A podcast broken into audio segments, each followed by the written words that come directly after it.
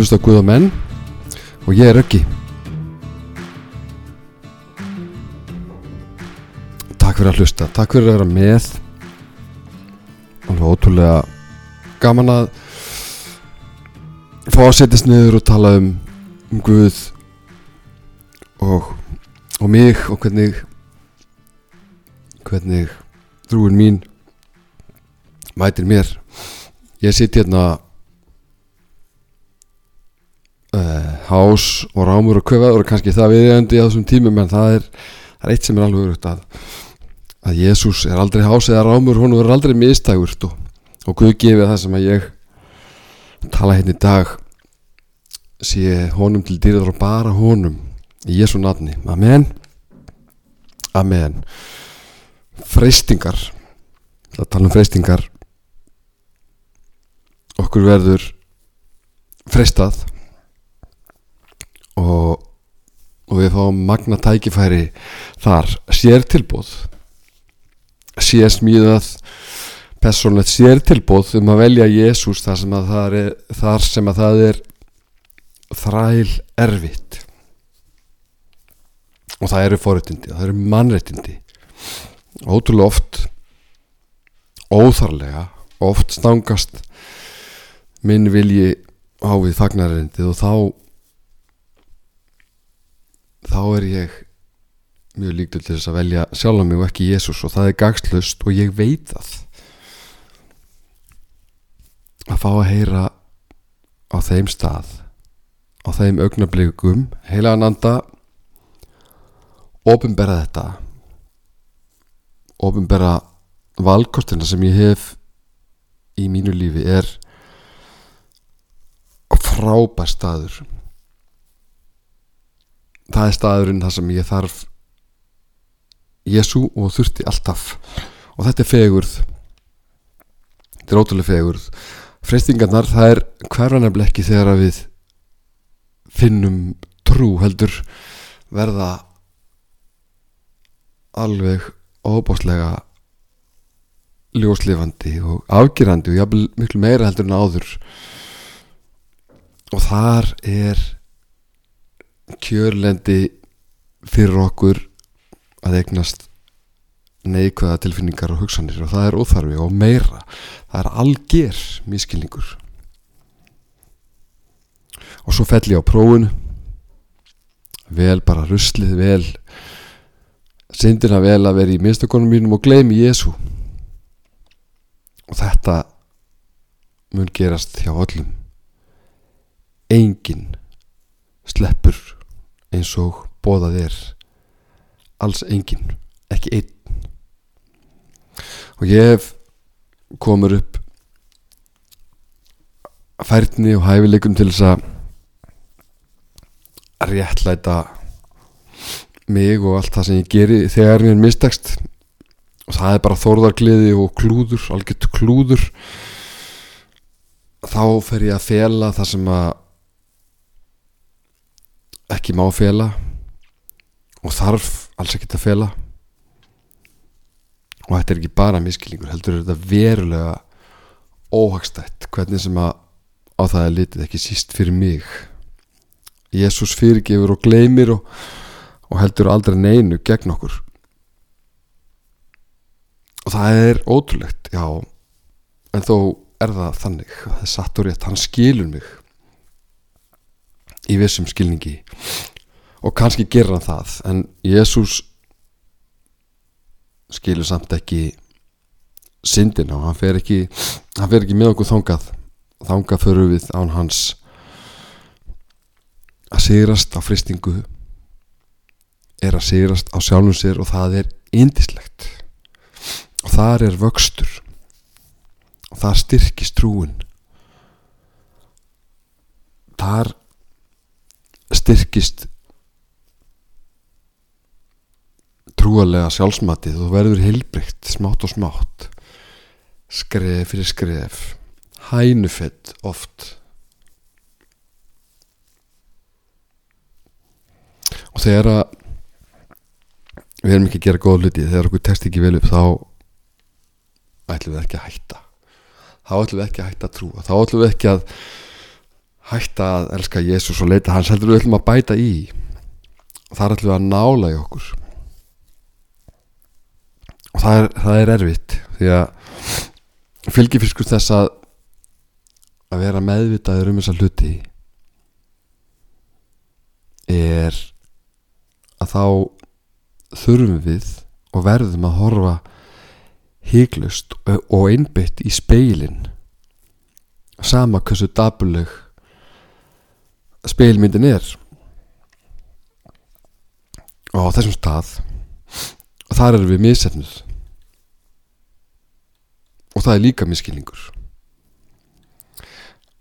að við yfirkenna vannmátt að þóra að vera berskjaldæður játa mistök jafnvel misgjörðir hvað þá ílgjörðir er slík mandómsvíksla að einungins, einungins þeir sem eru sterkir og hugrakir og almenlegir leggja til allugu við, við hana. Og þeir hafa betur.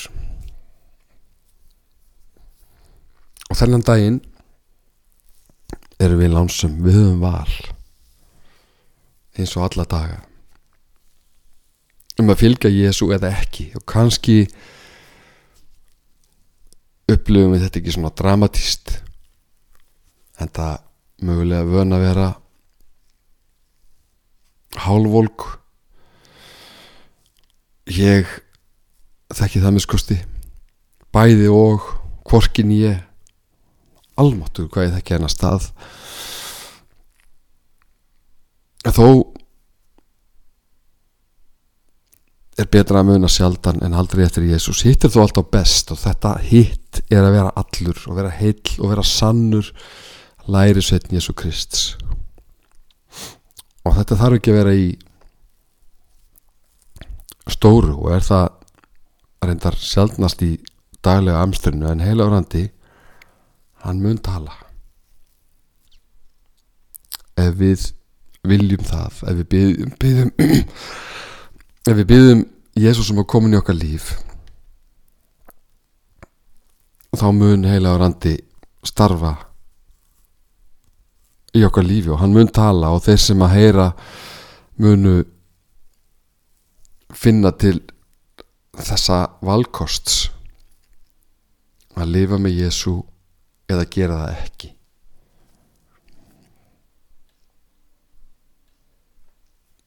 Og þar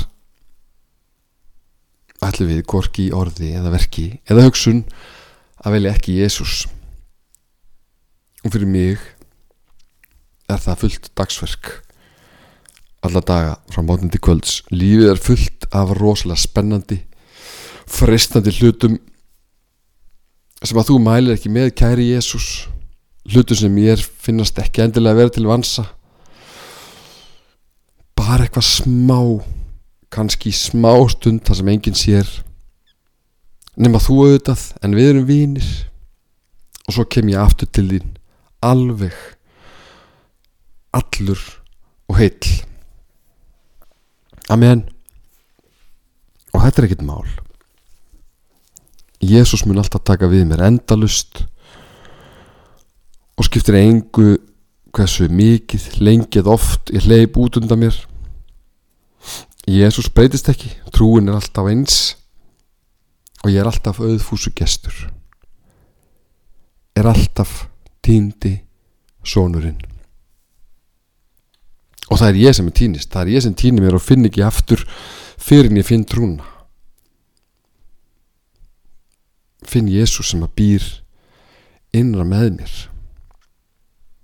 Og þar finn ég þann mann sem ég langar að vera finn betri útgáðan að mér og þá lang bestu. Freystingar eru hluti lífsins enginn tapar hæfileikunum til að sjá er þó Jésús komið til sögunar trúin færir okkur styrk til þess að taka frumkvæði þegar að eðlið okkar vill upp og dekk að leið okkur afvega þetta er ekki flókið. Ég má allt og ger allt sem ég langar og frestingar þurfa ekki allar að vera slæmar auðvitað. Ég ætla til dæmis aldrei að standast rjómatertur og pönnukökur en ég byrð Jésu um að hjálpa mér að skilja og skinja og sjá hvað er mér fyrir bestu. Í hvers skipti sem ég byrð og einbyrði mér að Jésu í tali eða í hugsunniði gegnum trúalegt efni tónlist eða kennslur og predikanir þá snögg breytist mitt andlega innvols og ég finn og man að ég á almennilegt líf í trú ef ég bara vill það. Þar sem freystingar eru vissulega hluti af lífinu ímiskonar mistök og miður góðar ákvarðanir eru daglegur förnöður en það er líka hitt sem skiptir öllu máli. Það er Jésús sem að leiðir mig að indislegum stað langt utan við það sem að uh, er ekki gott fyrir mig og inn að góðu hjarta sem vill bara gera gott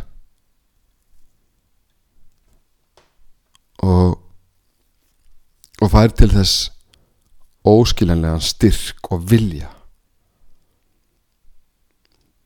með og á vangjum trúarinnar.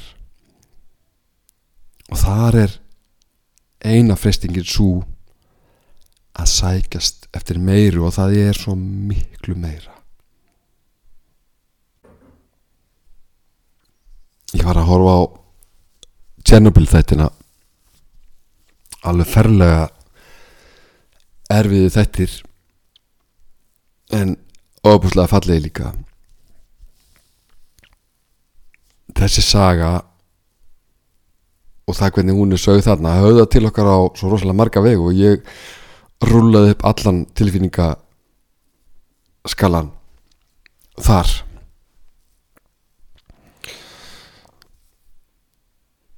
veitu þetta ekki hvort að þú sem að heyrir hafið hort á þess að þætti en ég tala samt aldrei eins og þú þekkir söguna af þessu slísi og það er til svo margt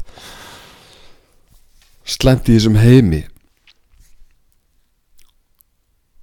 Sagan af þessu slísi er ekki bara eða endilega hamfara saga þó sápartur sé hryllingur heldur hetjusaga af fólki sem að sem að þorði. Gati ekki þagað heldur stóð með sannleikanum og fólki sem að gati ekki borið hönd fyrir höfu sér. Í þessu tilfelli fólk sem að vissi ekki eins og slíki réttindi væri áskilin. Og hvernig væri heimurinn okkar ef að ef ekki hefði verið fyrir fólk sem að þorði að synda gegn strömmnum og ofureflinu og og alls konar óriðleiti glæslegar mannesku sem að velja heia sína baróttu friðsamlega og veðjar á að sannleikurinn hafi alltaf betur gegn ósanendum og óheðleika hvenar sem það verður eða hvernig. Og eins og svo ofta áður í sögunni fólk sem að heyriður minn en ekkert um heiðurinn. Og það er mér eilíft umhugsunarefni hvers vegna háaði og fyrirgangur og oft bara kjaftátur og dónaskapur nær meiri aðtikli og framgangi í mannheimum heldur en friðsemt og yfirvegun. En það er hannu saga. Og þó ég trú því að engin málstæðu sé trúverður en sá sem að fólk tala frá hjartan að hlýða á ærlegan mann tala á samfæringu er einstakt. Og það hefur heldur betur munað um slíkt fólk alla tíð. Sagana Tjernobyl er típisk sag um það hvernig sannleikurinn skorur á hólm ofurvald þeirra manna sem hafa búið til kerfi sem ætlar að ráða því hvað er satt og hvað ekki. Fall takmyndar, ofbeldis grimdar og heimsku mannsins múrin í bellin hann hófa að riða til fals þegar að fólk stiltir upp með kerti og fór með bænir. Í grunninn er þetta alltaf sama upp, uppsprettan?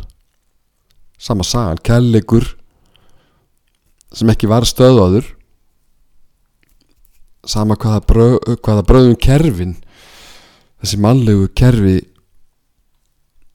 vilja beita. Að reyðin kannski drifkraftur en það er ekki hún sem að sigra reyða menn eða vond kerfi það gerir manngeskan og ofur trúin á að sannleikurinn hljóti að verða að hafa betur. Að trúa því ekki er ekkert minna en uppgjöf mannsandans. Heiturnar í Tjernobyl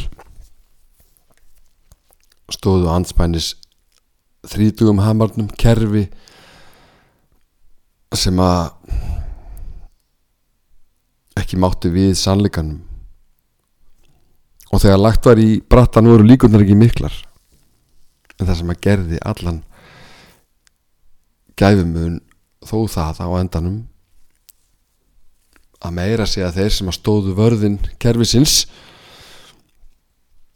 voru auðvitað ekki hjartalösar manneskur þegar að kærleikurinn sannleikurinn þegar kærleikurinn og sannleikurinn knúði á öðru nær það var líka gott fólk með gott hjarta en hafðu bara ekki tengingu við þennan, við þann fallega kærleika sem að við öll eigum aðgang að. Og við erum öll útbúin með móttakara fyrir kærleika. En eru kannski ekki ofönd því að eitthvað annað þurfi til þess að stjórna. Jésús kom og breytti þessu og, hann kemur ennþá til að breyta þessu. Hann var á jæðrinum hann var á jæðarnum og er það kannski enn svo svo fyrirlugur var hann vopnin hans aldrei annað en orð. Hann opnaði munnin og heimurinn kynntist öðru allt öðru og heimurinn brást við eins og yfirvöldin í gamla Sovjet. Þöggum niður í þessum gaur. Og allt kapp var á það lagt en Jésús held sínu striki breytti ekki um takt. Leifði ekki anstæðingunum að færa výlunum á þann stað sem að heimurinn skilur þar sem mannlegt vald hvernig það sem að hvernig sem það kemur til ræður afdrifðum hefur öll úslitt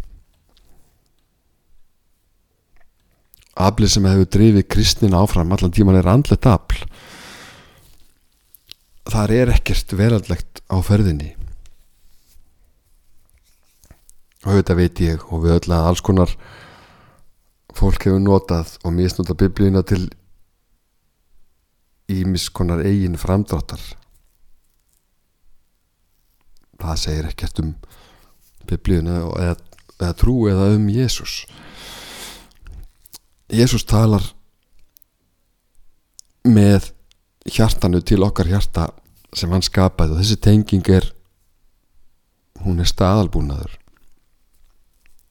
Og þess vegna hafa þau sem að rýsa friðsamlega upp gegn mennsku valdi skipt miklu meira máli en hinnir sem berjast með aðferðum sem að heimurinn viðkennir og kennir að séu góðar aðferði til þess að skera úr um alls konar ágrinningi eða deilur. Að vera vopnaði sannleikanum og hafa auk þess kærleikan í muninum í tali er ósýrandi afl. Ég trúi því. Og og það er þó alltaf betra að býða ósigur á þann hátt en að hafa sigur einhvers konar sigur í krafti abs umfram sannleika. Sigur án sannleika er ósigur fyrr en síðar. Og þegar ég horfði hana þátt þá fannst mér ég verið að horfa á biblíusögu. Ekki kannski endilega baratu góðs og íls heldur baratu allar gegn kerfi sem ekki velun kærleika og fegur mannshjartans. Og ekki skipti máli hvora megin línunar fólk lendi þegar sannleikurinn heyrist þá heyrum við og þá tengjum við og ekkert system getur þakkað það niður eða slögt á þeirri tengingu. Guð skapaði okkur öll eins ég trúi því algjörlega engin evi og ég bara trúi því. Og það er ótrúlega gott að trúa því og það breytir því algjörlega hvernig ég reyni og vona að ég sjá í fólk og það eru stórkoslega möguleikar. Næst þegar þú hittir einhvern eða heyrir einhvern sem að þú bara þólir ekki eða líkar ekki við þá ert að fá einstak tækifæri til þess að opna hjartað þar sem að Jésús býr og lefa honum að tengja þig við kærleika sem er langt utan okkar skilnings og veruleika. Og þá fáum við kjark og styrk til þess að ganga fram í því besta sem við getum orðið. Og heiturnar í Tjernobyl voru þannig fólk. Þau sá aldrei hættuna. Og þau höfðu ekki áhugir af eigin afdrifum. Þau voru bara tengd við sitt góða hjarta. Vissu sannleikan þekktan, fundan og fundu líka kraftin sem hann gefur og þegar mér tekst vel upp þegar mér tekst best upp að tengja mig við trúna mína, að tengja mig við Jésús þá líður mér nákamlega þannig. Þá skil ég þetta loksins. Þá skil ég það að sannleikurinn mun gera mig frjálsan. Ótti stegi að gefnu tilefni og þessi hugmynd er eins og þráður í öllu sem Jésús talar. Það er ekkit að óttast segir okkar maður. Óttin er ekki elskunni. Og fullkomin elska stekkur óttanum á flótta. Og ekki er þetta sérlega flókið eða þannig okkur hjá þeim sem að trúir. Við heyrum þetta. Og hættum bara að hafa áökjur er það ekki Nei, því miður er það ekki svo kannski þess vegna sem að Jésús og, og höfundar biblíunar þurfa að minna sjálfa sig og okkur hinn á að við eigum skjól. Þetta skjól er Jésús Kristur. Og þessa dagana er heilmikli vandi að halda lífi sínu fyrir utan óttan og kvíðan vissulega er vá fyrir dýrum núna. Veiran er vá, hún er alveg vá og það hefur auðvitað mikil áhrif á okkur. Og þennan tíma er vel yfir ástand sem við þekkjum ekki. Og óvisa og ótti er ekki góð blanda. Og ég verð bara ringlaður. Óttistegi er samt það sem Jésús segir. Og og það það skiptir máli. Að trúa því að það sé ekkert að óttast. Þó að plasi kannski ekki algjörlega við okkur. Hann vakir yfir hann, hann þekkir staðin sem við erum á veit hvernig okkur líður. Huggarinn. Og hvernig væri það ef við byggjum þjóðfélag, þjóðfélag sem að núna ætti bænalíf. Ef kirkjan og leitóar hennar væri framalega, það væri fremst að tala líf og von og fullvissun um að Jésús er þarna þó aðstæður gera okkur vissulega mjög örðugt um vik að sjá það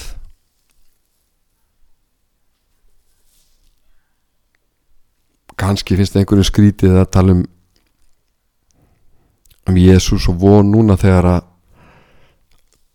fréttinnar hafa engöngu myrkur að segja okkur. Hvar er Jésús á svona stundum? Af hverju er þess ekki bara rettað svo við þurfum ekki að fara í gegnum svona vesen ég hugsa ekki svona. Ég veit ekkert af hverju menninni gera þetta eða hitt sem hefur þessar á hinnar afleðingar veit ekkert af hverju einhver gerði eitthvað til þess að þessi veira færa stað og einhver, af hverju einhver sem gæti stoppa það gerði ekki, ég veit það ekki. En ég veit að Jésús var ekki þar með í ráðum og ég man líka að því er og var lofað að ekki verði við öllu séð. En að Jésús mun alltaf verið til staðar. Og þó hann fjalla ekki í farsóttir og og hverjunur mannana böl þá getur hann kannski ekki fjallætt ótt og kvíða en hann getur bóðað okkur og gefið okkur frið einstakann frið sem við þekkjum sem að höfum reynd einlega óskiljanlegan frið sem er ekki af þessum heimi. Líka við aðstæður þar sem að engan frið er að hafa. Guð blessi Ísland þessi ógleimanlegu orð þá er hendi stjórnmálafóringja og hvar eru þeir sem að nú stýra? Af hverju byggðum við ekki okkur sjálfum á landinu Guðs blessunar? Hvað á það að þýða?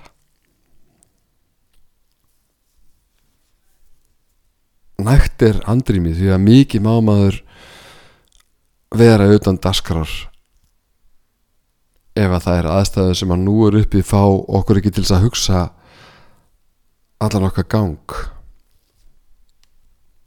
Tilgang allra hluta.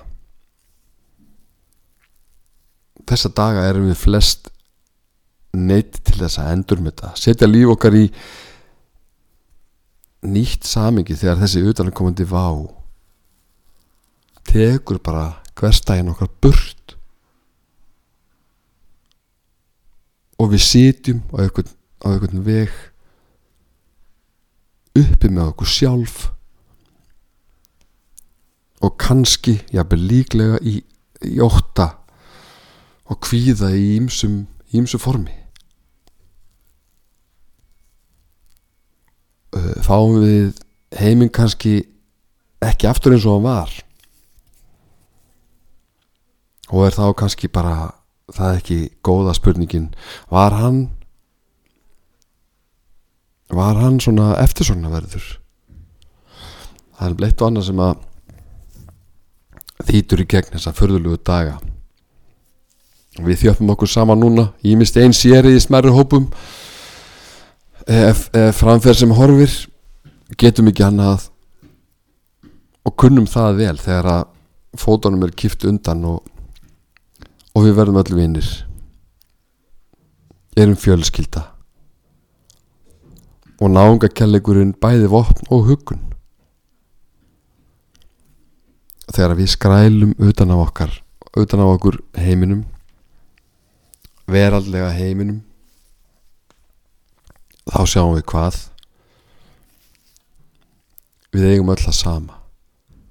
Sömu vermetin sem eru lífi sjálft og hitt skiptir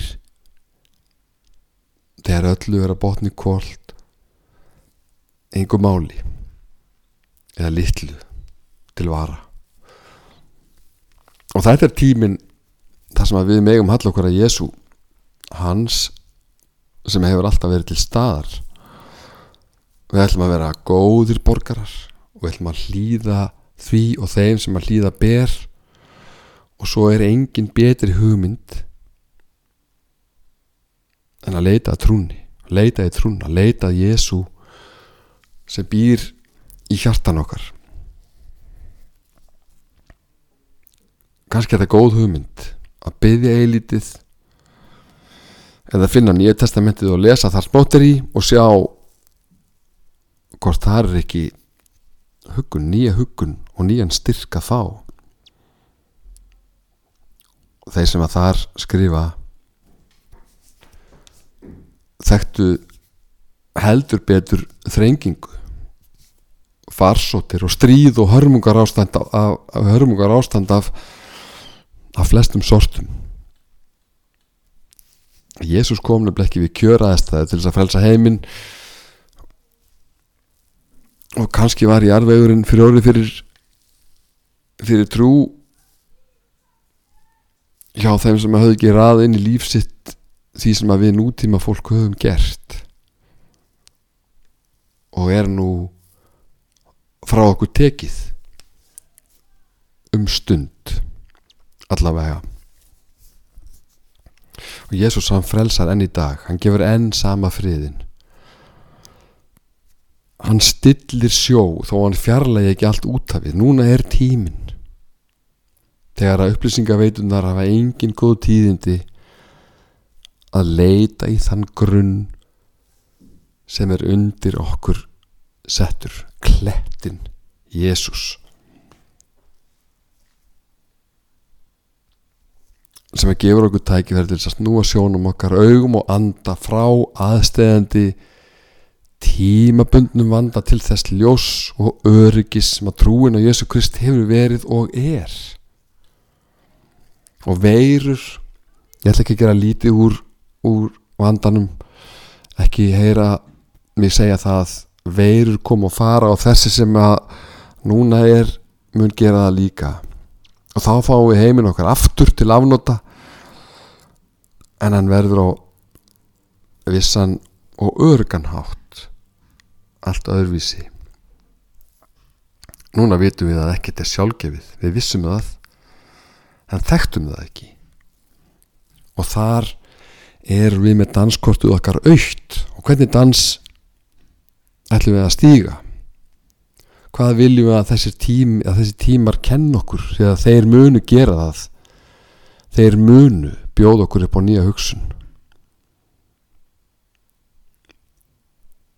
Og kannski er raunverulega lífið nær en við hugðum kannski er það þannig í raun ekki bara í orðum að það sem að skiptir máli er ókipis